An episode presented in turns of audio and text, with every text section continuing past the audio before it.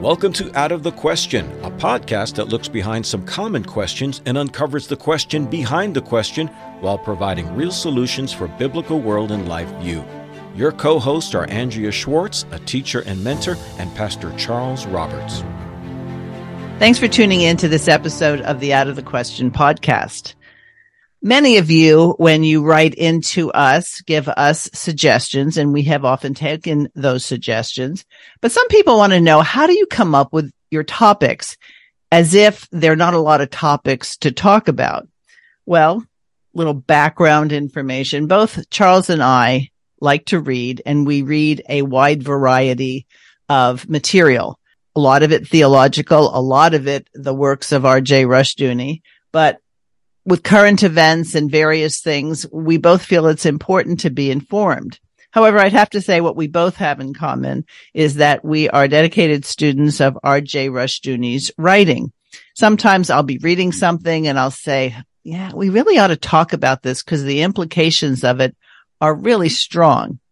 Well, today's topic is one that Charles suggested, and I will let him say what it is and why he thought it would be a fruitful topic. So, Charles, take it away.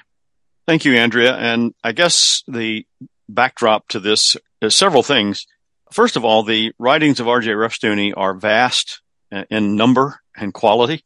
You know, the man wrote so many things, and I think the Chalcedon Foundation has done an excellent job in getting most everything that's available, although there still remain many things yet unpublished. So the multi-volume sets that we recommend of the position papers and everything, uh, the the other things, the devotionals that he did on some radio stations in California, the California Farmer uh, publication, they contain you know short, shorter type dissertations or speeches or essays on various topics, and I was looking for something to key off on for my Sunday evening uh, October 29th service, which was Reformation Sunday weekend.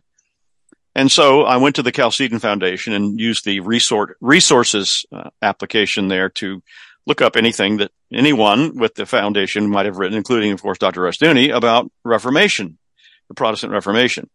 And I came across this rather curiously titled article that I had to stop and say, what in the world does this have to do with the Reformation? The title of the article was a paradise of women. And so uh, that immediately got my attention, thinking, what in the world, like I said, this could have to do with it? And I started reading it and I realized the, the depth of the importance of what Dr. Rushdoony was bringing forward.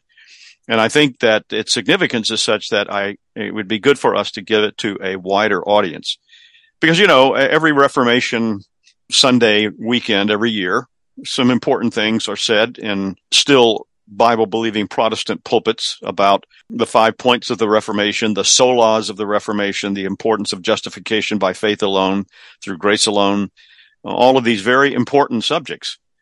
But usually, unfortunately, that's where it's left in a lot of churches. And the implications of the Reformation and the recovery of biblical faith and biblical religion, it has been so profound over the decades and centuries that unless we come up with a full orbed understanding of exactly what happened, not only in terms of reforming doctrine, but how the Reformation and reclaiming scripture affected the day to day lives of ordinary people. Now, Calvin's Geneva, the city in Switzerland where Calvin spent most of his adult life in ministry, you'll find that pilloried by people who hate the Reformed faith and the biblical faith as if Calvin was some sort of evil dictator he was burning people at the stake left and right. All of these things are either outright lies or gross miscaricatures of things that were going on. And so what this essay is about is about the place that women were elevated to, if I can put it that way, from the ordinary semi-pagan society in which they had been living in Europe to where the recovery of biblical faith brought about a massive change in the lives of the women, at least, who lived in Geneva.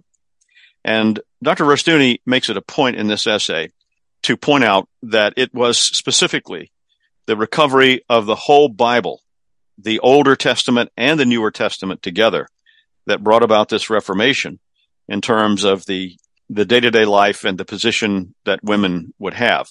And because Calvin and his associates in Geneva were concerned that they follow the biblical pattern uh, for life and living as applied to family life, political life, all of these things, but especially since we're talking on this topic, uh, family life. The ordinary life of women was elevated, as I said, to a place where the bemused and, if not outright offended, people who did not like Calvin and did not like what he was doing, that was the insulting or appropriate term that they came up with to describe Geneva, a paradise of women. So, Rushdoony begins this position paper with a short paragraph, and I'm going to read it. He says, slander shifts its ground readily because it is concerned with what will hurt rather than what is true. In different eras, different charges hurt the most. What in one period may be a hurtful accusation may become a compliment in another day. So what was the slander he was talking about in this essay? Well, believe it or not, it has to do with a word that at the time had very complimentary and biblically sound meaning, but today has become a byword. And that is patriarchalism. Mm, yes. So we first encounter the word patriarch in scripture when we talk about the three patriarchs, Abraham, Isaac, and Jacob, patriarch having to do with fatherhood. So they were the patriarchs of God's Hebrew people that he had called out to be a special people unto himself. And Rushdoony points out that what now is male domination and oppression and the subjugation of women was anything but that. He points out that the modern view actually is very male centered or female centered when the actual view of patriarchalism was family centered. And he uses as an example the story that most people will be familiar with when King Ahab wanted a vineyard because he liked it. He offered Naboth a bunch of money and it was probably a pretty good offer, but Naboth said, I can't do it. This is land that's not just mine. It's been entrusted to me. And as the patriarch of my family, I'm not at liberty to give it away to sell it. And of course, for his godly recitation of scripture, Queen Jezebel made sure that Naboth quickly got killed. So when we look at patriarchy as this evil, I think it's important to realize that it is not a biblical stance to be against the patriarchy. It is a biblical stance to say, is this a proper application of God's word? And then we're going to not so much attack God's word as to say, how should this be applied? And I know you know, Charles, that in secular circles, in Christian circles, oh my goodness, the patriarchy. We've got to be against the patriarchy. Yes. And one of the things that's happened, and I think you alluded to this, is how terms have become redefined or emptied of original meaning and taken out of their context and given a totally different meaning. One of the things that he points out in this article is how authentically, historically understood patriarchal societies were in fact family focused. They weren't male dominated. That tends to be more a modern reference or a modern phenomenon. And he makes a fascinating point in this article about the differences between having a family focused, truly patriarchal society versus the, he uses the term masculinist and feminist societies. And it has to do with the idea of inheritance, focusing on the succession and future orientation of the family. And in terms of it being part of God's plan for the movement of his kingdom through history. The masculinist and feminist attitudes of, of more modern times based on largely pagan ideas. They may have a veneer of some Christian covering, but they're thoroughly pagan in their ideas about the, the differences between the sexes and the, you know, the, the war between the sexes. I think Dr. Rushdoony points out that they're Darwinian really in their orientation is the fact that in those ways of thinking, the only thing that matters is the present moment. You know, the, the absolute now. The past is irrelevant. The future doesn't matter. I may be dead tomorrow. Let's get it all done and have fun right now and to heck with everything else. That is one of the significant differences in a truly, in the biblically based sense, patriarchal society. And, you know, you referenced the passage and dealing with Ahab. You know, one of the things he says, I, I think you mentioned this, is I will not give you this land. I will not betray my, my fathers, my forefathers and my progeny because this, he didn't say this, but the implication was this is an inheritance that I pass along to my children and to their children's children. And so this is the true evidence of a Bible-based society. And uh, Rushdoony points out this was a recovery of full or biblical faith. I'm not going to say Old Testament religion because the whole Bible is a part of this uh, we don't have, we have two testaments in our Bible, but it's essentially one eternal covenant that God makes with his people. It changes and becomes, you know, varied slightly through history, but it's the same covenant. You know, you obey me, you'll be blessed, you'll be prospering. Your job is to, as a family, spread my kingdom throughout the earth. Now we'll talk in a little, in a little bit about how that looked on the ground in Geneva and why it really became a place uh, of I mean, for lack of a better term, a paradise for women. I mean, that maybe doesn't have quite the same meaning today as it may have meant then. I'm not really sure. But when you consider the, the position of women in a pre-Reformation Christian Europe and compared to what the Bible says ought to be the place of everyone in the family, it certainly did look like a massively major improvement in life. We have to remember that God created man in his image in knowledge, righteousness, and holiness with dominion over the creatures, not with dominion over each other. Men and women together in families were to be God's representatives, ambassadors, and although they had different roles, one was not superior to the other. But some people will say, well, women have to submit and men don't. Well, the Bible does say women are to submit to their husbands, but it also says that husbands are to submit to the Lord. So as long as we're looking for what's the best deal for me, what perspective elevates me, whether I'm a feminist or I'm a masculinist or I'm a feminist who wears trousers because I like the idea of not having to be responsible. So we'll let the feminists get what they want sort of thing. So biblically, we don't have an atomistic family. It's not mom and dad and the kids what we have is a trustee family, which means that the family as God's first and primary institution can be a viable safeguard against the church and the state. In other words, all three institutions are ordained by God, but because God doesn't give ultimate authority and power to any one institution, they're all under God.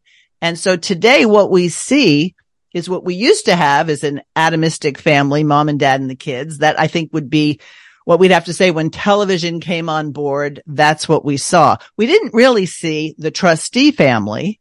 And so once you get rid of the trustee family and then you just have the atomistic family, it's not too long before, you know, do we really need dads? Single motherhood is okay. I can do it. I am woman. Watch me roar, you know? So what we have bought into as a society is that it's better to be individualistic than be part of a strong, stable, and godly order called the family. So feminism, male chauvinism, whatever you want to call the supposedly different sides, they're really different sides of the same coin, making the family of less importance in God's economy and God's plan. Yes. And there have been over the decades, especially in uh, these United States, various attacks, some of them sneak attacks, some of them overt attacks on the stability and the influence and the place of the family in God's law order. One of the most memorable statements that, at least for me, I heard Dr. Rushdoony say in that memorable interview on, on the PBS show with Bill Moyers concerning God and politics which he did, I think, in the mid 1980s. Moyers was quizzing him about the death penalty for various uh, crimes mentioned in God's law. And the thing that Dr. Rushdoony pointed out to him is that all of these criminal activities, these immoral activities that required the death penalty upon proper uh, adjudication and conviction were treasonous acts against the family. And he pointed out that the scriptures know nothing about treason against a country or against a state. Uh, the only treason recognized in scripture is treason against the family. And that emphasizes, therefore, the centrality and the importance of family life and family living. And I think in a, in a way of coming back around to the issue of what I mentioned at the beginning is some of the things that were going on in semi-pagan Europe. And of course, at the time of the Reformation, Europe was largely Roman Catholic, which is another way in my mind of saying semi-pagan. You know, m- much of the influence of people and, and their daily lives had not been affected one bit either by biblical faith or even by traditional Christian faith as the Catholic Church had promoted it. And so a lot of the old ways of paganism continued. But the things that were going on as it relates to women, these were treasonous to the family because of the things that were happening. And I, I guess today we would say that uh, Calvin was somebody who was interested in and protective of the rights of women. But from a biblical standpoint and not from the standpoint of, you know, some pro-feminist, you know, Gloria Steinem or somebody like that. And he gives several examples. And he says in the essay that under Calvin's guidance, the sessions of the, uh, the boards of elders of the churches in Geneva very aggressively prosecuted uh, men who abused their wives, whereas before it would not have been done. I remember reading many years ago someone referring to the attitude was it was a popular poem or saying, a wife, a dog, a mulberry tree, the more you beat them, the better they be. That was the attitude of, of many, of some men at least. I don't, I won't say many, but far, too many at, at best. And uh, he also pointed out that, in, in uh, Dr. Rushdoony did that in, in Geneva, that these uh, boards of elders, these church government officials, they prosecuted guardians who had misappropriated the funds of widows and orphans. So you had, you know, very evil people whose uh, they could care less about what Scripture said about any of the, uh, the place of a woman or a, a widow or an orphan, and they saw it as an opportunity to enrich themselves. And and probably one of the most uh, remarkable and uh, maybe astounding things that he mentioned that were that was happening and that the the biblically based sessions and boards of elders were attempting to deal with is is that there was one case he mentions in the month of January 1557 the presbytery or the consistory he uses the term consistory records uh, indi- indicate records indicate that the church dissolved a marriage between a woman of more than 70 years of age with a man who was 27 years old and the implication was that this was something that was contracted for not any kind of valid reason other than something underhanded. So, or monetary gain. Exactly. Yeah. Yes. So one of the things that I hear you say, and the scripture says over and over again in both testaments, is that true religion, undefiled, is caring for widows and orphans in their distress and to keep yourself unspotted from the world. Well, women, clearly, despite what modern I don't know, sociologists, commentators are going to say are really different than men. Anybody who sees how a woman's body has been made by God, how it differs from a man's body, and then specifically that only women have been given the privilege of reproduction in the sense of they carry the child for somewhere near nine months before the child is born. So women are the nurturers, but even Paul talks about them as being the weaker vessel, not because they're stupid, but because obviously their bodies are not as strong naturally as a man's would be. So by protecting women, by recognizing their God-given status as equal members of the covenant. Remember, Paul says there's neither Jew nor Greek, slave or free, male or female. He isn't saying that there aren't differences in reality. But what he's saying is when it comes to the kingdom of God, when it comes to the covenant of God, there isn't preference one over another. And so by reminding people of what the scripture says, and when you mentioned going back to the Old Testament, even things like the dowry, which when people talk about the dowry, they miss the point entirely. The, the dowry was actually to protect women and to capitalize women. And if you look at Proverbs 31, that woman was industrious. She worked inside the home. She worked outside the home. And the speculation, and I don't think it's a stretch, is that she had a dowry with which to be a successful business person. And this is all under the banner of the patriarchy. Why? Well, the last part of Proverbs 31 tells you she's doing all this enterprising work so her husband can sit at the city gate. Now, when you become antinomian, then the law of God doesn't matter. The dowry doesn't matter. The tithe doesn't matter. The prerogatives of the family in terms of actually approving a marriage. He mentions in this essay that nobody would be allowed to even consider marrying someone until the rest of the family vetted this person.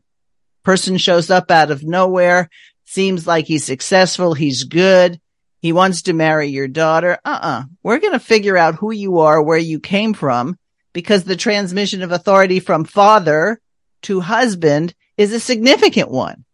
And so these are among the things you mentioned a couple, this as well is how women are protected.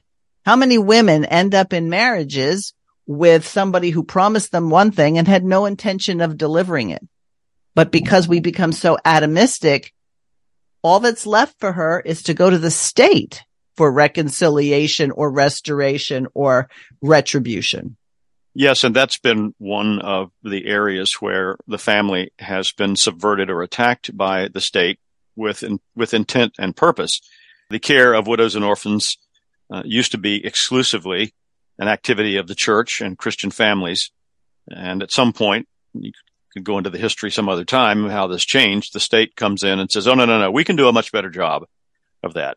Besides that, we're taxing you, so we're going to take your tax money and we're going to create this this plan and this program to deal with, you know, orphan children, homeless people, w- widows who need help, battered women, whatever the case may be. And uh, historically, as I said, and and especially in a place like Geneva in Calvin's time, this was a place that women could find true biblical solace and comfort and care. Uh, he he mentions, and this is sort of something you were just referring to about women marrying and being promised things and not getting what they were promised, or getting into something that's not exactly what they thought it was. And Dr. Rushdoony points out that, and he uses the phrase "strangers coming from a distant country."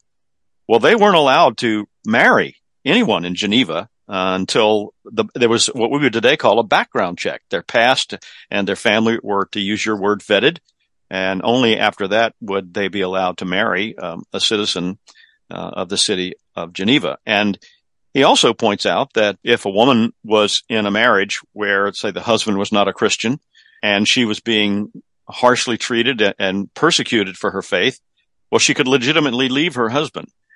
Uh, that is one area that found its way into the Westminster Confession of Faith, which some of us subscribe to. That is one of two grounds for legitimate divorce and remarriage. And he points out that that doesn't mean that everybody in Geneva, the, the church leaders, the pastors, certainly not Calvin, were absolutely perfect in everything that they said and did in the cases involving women. But it's pretty clear compared to most places of traditional Europe, this was a paradise for a woman compared to how she had been treated. And I, I think this is a, again an area where we often we think about the Protestant Reformation, we think of the big doctrinal struggles, but one of the great great blessings of the Reformation was the recovery of having the Bible apply to all areas of life. And the the traditional Roman Catholic scheme, where if a person was concerned about holiness and deep spirituality, well, off you go to the nunnery or the convent. That has nothing to do with day to day life in that scheme but not so in in the Reformation. With the recovery of biblical faith, holiness becomes the the domain, the object of every believer, every person, male or female, young or old. You know, we each are called to be holy before God because of you know another Reformation doctrine of the priesthood of all believers. And no one who's thinking would say, okay, Reformation, whatever they said, hard stop. We don't have to go any further. We're always supposed to be reforming the fact that you have flawed people, not fully sanctified, assuming that they're genuine believers, we're still not fully sanctified. It's important to have a standard with which to say, is this right? Is this wrong? The problem with antinomianism is it throws out the standard. And so you will have modern day pastors who'll tell a woman, if your husband is straying, it's probably because you haven't given him what he needs sexually. spice it up a little bit, get some sexy lingerie and bring him back. See, that's not scriptural. That's a way in which to make women think it's their own fault. Now, yes, there are errors in how this has been promulgated, but then those who want to take this and run with it and make it a another tool in the destruction of the family We'll continue to talk about how oppressed women are and, you know, how they're not able to do the things that they want to do. But if you think about it, God created women to be vital and fundamentally important in terms of the propagation of the race of people. And so when you basically give women another major function, I'm not saying the only function, because as Charles, I mentioned Proverbs 31 doesn't have someone sitting at home saying, honey, what should I do next? That's not what the Proverbs 31 woman is doing. But if we don't recognize God given roles and the importance of those roles, then we're going to buy into how oppressed we are. You know, I was listening, you know, how sometimes on Facebook something starts popping up and you didn't ask for it to play, but it plays. Yes. These very successful actresses, all, you know, beautiful people are sitting on this round table and talking about how oppressed they are and how they don't get the kinds of roles that men get and that, um, it's not fair and we need to do something about it. Now, I happen to know these women, some of them have acted in films that are degrading to women. Why did they do that? Well, they got paid or I don't think they would have done it as a volunteer so that's, I think, his initial point about slander shifts the ground. And so instead of saying, my husband, my grandfather, my father-in-law embraces his role as patriarch, you say that today and most people might think, Oh, does he really give you a hard time? Are you being oppressed? How can we help you? As opposed to how we mean the word and then how the world means the word. You know, one of the challenges we face in the recovery of true biblical faith, in this case, in the area of relations between the two sexes and family life, is that there are shades of these things that have secular counterparts. And so when we start talking about some of this, somebody may want to jump to the conclusion, oh, well, they're, now they're getting on the feminist bandwagon. They're promoting women doing this, that, and the other. It may sound like that to people who don't really understand what scripture really teaches. And you mentioned Proverbs 31 as an example as far as um, the character and the, the mission and work of a woman.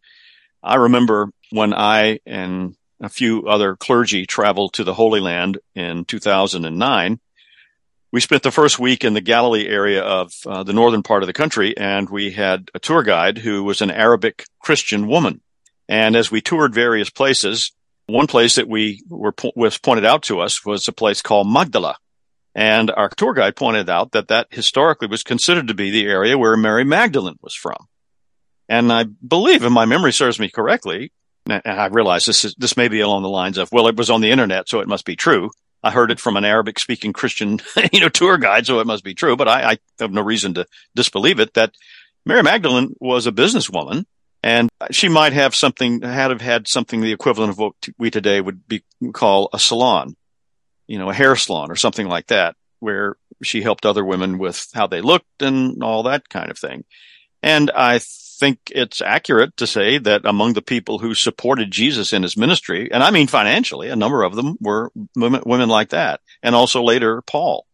So just because it doesn't come out of 1952 America and leave it to Beaver and, you know, my three sons and all that kind of thing those are where the distortions have come in. Th- those aren't examples of true biblical patriarchal families. They may be good things about some of the things promoted in that era of black and white TV, but let's never forget that the people who produce TV, TV programs and movies, no matter how far back you go, were largely not Christian.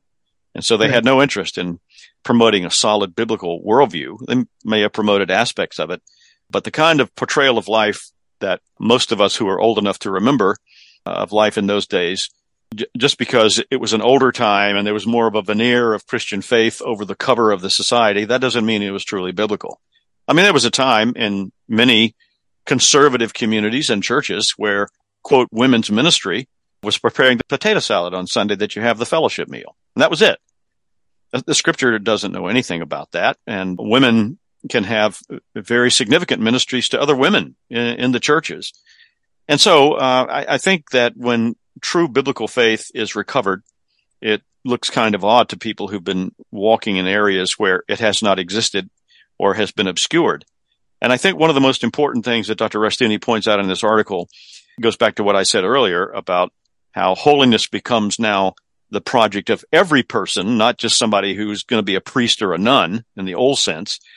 But he points out that when, when we talk about holiness, it is connected unavoidably with the Old Testament and with the law because the law and the Older Testament and these writings are concerned with day to day living and how the Ten Commandments are applied in everyday life. And so this means especially how we live in terms of the family and in, as husbands and wives and men and women. And no doubt, to your earlier point, they made some really good mayonnaise and potato salad and, and, and it would tasted good. But why did they have that skill? Because they were raising families and they would feed their families.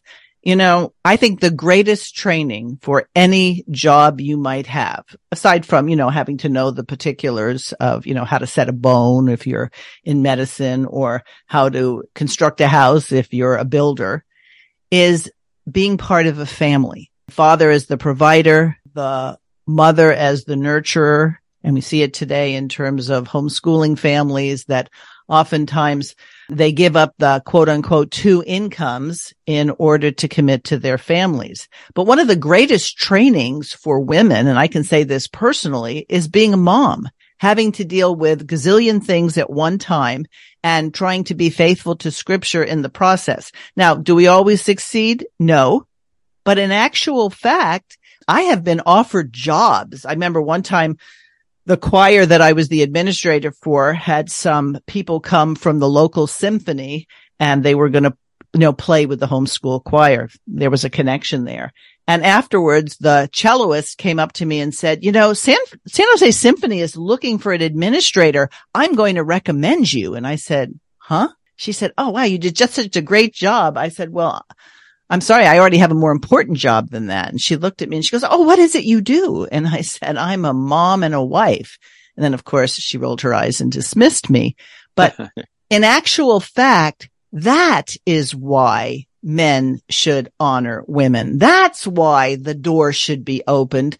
Not because the, the woman can't open her own door. For goodness sakes, if you're a mom with any number of kids, you're opening doors all the time. It's a way to say, we respect what you do. And I remember in earlier days, if somebody opened a door for me, I got real snarky and saying, I'm perfectly capable of opening the door myself. Or somebody got up and wanted to give me their seat. Now I say yes, whether or not I want to sit down because somebody is showing honor and respect as God says that women should be honored and respected. It used to be when I was in a work situation and men were telling foul jokes and they go, Oh, we can't say anything because Andrea is here. And I would go, Oh, no, no. You know, that's okay. Fine. And I think, wow, they respect me so much. They'll tell that joke in front of me. Well, once I came to faith, I realized that was not the case. And then afterwards I would say, when they would say, Oh, we can't say that because Andrea's here, I'd say, thank you. I appreciate the fact that your good sense is kicking in. So this idea that those who agree with that wives should submit to their husband in the Lord are somehow losers or weak couldn't be farther from the truth. Some of this, um, the, the problem that people have in understanding these things has to do obviously the way that the, the situation has been distorted in a humanistic society and the the truth has been retold or the narrative has been shaped to fit a particular agenda. I recall uh, as a much when I was a boy, really, my parents had gotten me a set of well, they had purchased for our family a set of World Book encyclopedias. That's just like the early 1960s edition. And I used to spend hours going through these different volumes, looking at the pictures, reading the articles as, as best I could. And one of my enduring memories was a picture of this kind of spinster looking elderly woman with a black dress on. And in one hand, she had a hatchet, like a, a, you know, a hand axe. The other hand, she had a Bible. Can you guess who it was, Andrea? No, who? Carrie Nation. Huh. So Carrie Nation was one of the leaders of the prohibition movement. And, you know, the image that she had is that she would, you know, go into saloons and bust everything with their, with their little hatchet and run the men out of there because they were, you know, the, the women were the carriers of the, the moral standards and the men were all drunkards and evil. And I mean, that was sort of the image that they, that she was portrayed, this sort of sour, sourpuss woman who didn't want any guys to have any fun. I found out many, many years later. I mean, whenever I'd see that picture, I'd thought about Carrie Nation, which nobody really knows who she was anymore, but they should. That was sort of the thing that was ginned up in my mind. Many years later, really not that long ago, probably 10 years ago, I came across a book that was uh, published and it was something like the unauthorized history of the United States or something like that. And the title caught my attention. So I got this book and I was really stunned because what I found out was this. The reason that the prohibition movement you know, the, the, the, the, desire to, to ban the sale of alcohol in the United States because of the problems of what we today call alcoholism and drunkenness was led primarily by, by women. And what I found out from this book was the fact that in many big cities in the early history of the United States, and I mean, like say when Philadelphia was the big city and, you know, the, the main city, uh, in, in addition to New York City, but especially Philadelphia at a certain time, you had big churches Anglican churches, Baptist churches. But right next to them during this era, you often had brothels and houses of prostitution. And that had a lot to do with the drinking that went on. And so what these women were getting concerned about was not that their husbands were going to bars getting drunk, but that they were going to brothels and getting drunk and cohabiting with these prostitutes and bringing venereal disease home. So there was a legitimate concern on the part of many of these women about the protection of their own health and their own lives and that of their families. So this is another way that the reality has been distorted by a, a humanistic narrative that wants to safeguard a um, stepping away from true biblical faith and morality. And so we should always remember that if the Bible is going to be the foundation of how we live and act, then that enjoins certain actions and ways of living on both sexes. And we all have responsibility as men and women, husbands and wives, mothers and fathers to discharge our duties in those roles that would be pleasing to God. Now, if we don't know what those are, in other words, if we are antinomian, as you mentioned earlier, we don't know what God's standards are for those things, and we're going to have to be knocking around looking for examples. And unfortunately, they'll be coming from whatever our humanistic society puts forward to us at the time. Exactly. So I'm going to read the concluding paragraphs. I started with reading the first paragraph of this position paper. Rushdoony says, when we depersonalize the problems of men and women, we also depersonalize ourselves. We reduce people to mathematical ciphers whose answers lie in acts of Congress or Parliament. We deny Christianity and Christ in favor of the state and its social workers. Calvin in Geneva gave us another answer. But for many today, Geneva could not have been the paradise of women. After all, Geneva had no equal rights amendment or law or Title IX. Well, he doesn't say Title IX, but I just threw that in there. Right. Paul tells us, however, where the Spirit of the Lord is, there is liberty. And it is the Spirit who gave us the law and the Gospels. If we do not seek our answers in the Lord and His Word, we are a part of the problem. And that's the sobering message. Even though this was given in 1988 as his position paper, it still holds true today. We must seek the authority of our thinking, what we think, what we think the solution should be to the word of God. Otherwise, we've gone rogue and we tried to look for the best humanistic solution that's around.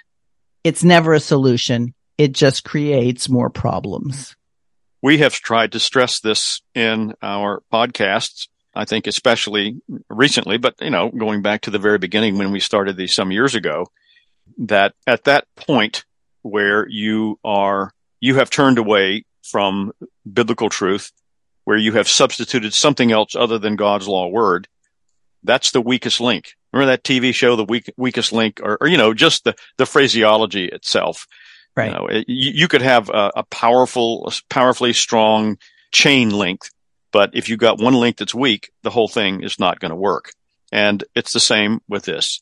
We, we, can have all the I's dotted and the T's crossed in terms of uh, systematic theology and doctrine and all the rest of it. But if it doesn't really do anything, other than give us an academic exercise, then that's not being faithful to scripture and we're compromised. And we wind up with a society that has no idea what it means to be a man or a woman or a husband or a wife. Exactly. I, I hope we've whetted people's interest. You can find this position paper and the rest of the position papers that Rushdoony wrote in the three volume set, An Informed Faith. And it's one of those books or series of books that you don't necessarily have to read it from the beginning to the end. Otherwise you'll miss something. These are his essays or his position papers, I should say, that have been arranged topically. And all you have to do is go to the table of contents or go to the index and find something that you have a question about or you'd like to know more about and go right to that particular one. His, his interest in applying the faith to all of life is evident in his writings. And as many people say, and I know you've heard this, Charles, he could have written this yesterday. Now, hmm, yeah. it says on the top 1988 and he went to his reward in 2001. So really we know he could not have written it yesterday, but it's so pertinent. And in the truest sense, he could see the implications of antinomianism. He could see the implications of Arminianism. We decide we're Christians as opposed to we're called by God, that we are utterly depraved apart from God's grace. He could see what would happen to cultures, specifically our culture, when people forgot the truth of scripture. And that's why I think a lot of people are saying, wow, I've got to know more because deep down inside, they know there's a problem. They're looking for where's the solution. And good old RJ Rushdoony says it's been in the Bible all along. Well, and just to wind up, I would encourage our listeners to take advantage of the end of the year sale that the Chalcedon Foundation uh, is promoting right now.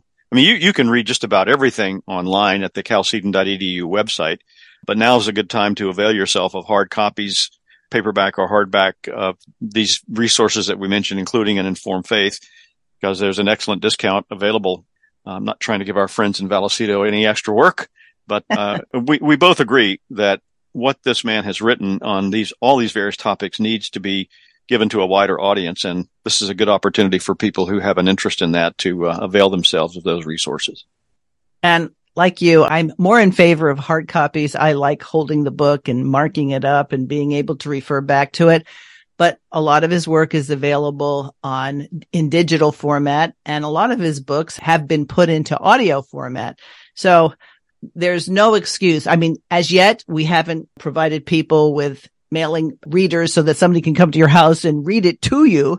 But uh, that's one of the things that we do in our house when we want to go through a work together.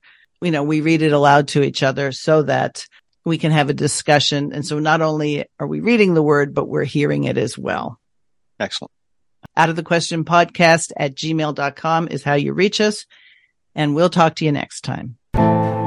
Thanks for listening to Out of the Question. For more information on this and other topics, please visit chalcedon.edu.